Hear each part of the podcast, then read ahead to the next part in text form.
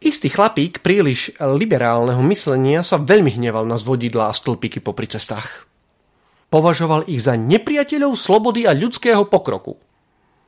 Bol toho názoru, že dokonca ničia kazia krajinu.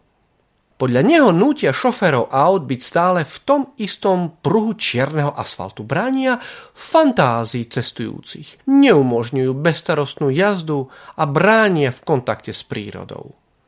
Dokonca prišiel k názoru, že keď je hmla, môžu byť nebezpečné. Preč so zvodidlami, zakričal.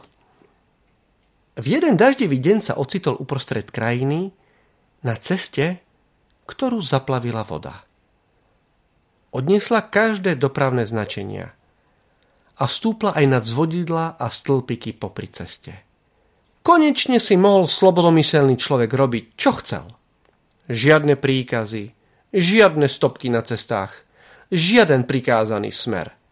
Nikomu nemusel dávať prednosť, cesta ho nikde nenútila ísť.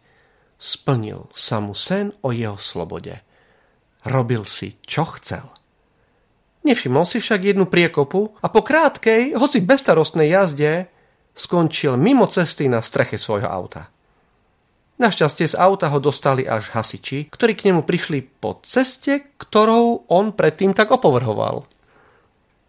Nož, drahí priatelia, porovnanie s našim duchovným a duševným životom je dokonalé.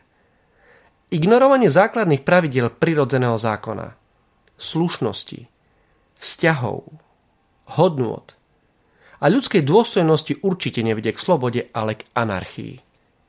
Nie je nič zlé na tom, ak priznáme, že sa držíme správnych hodnôt, zmysluplných pravidiel a božích príkazov. Opak je pravda. Získame tak kontrolu nad našim vlastným životom a istotu, že dôjdeme až do cieľa.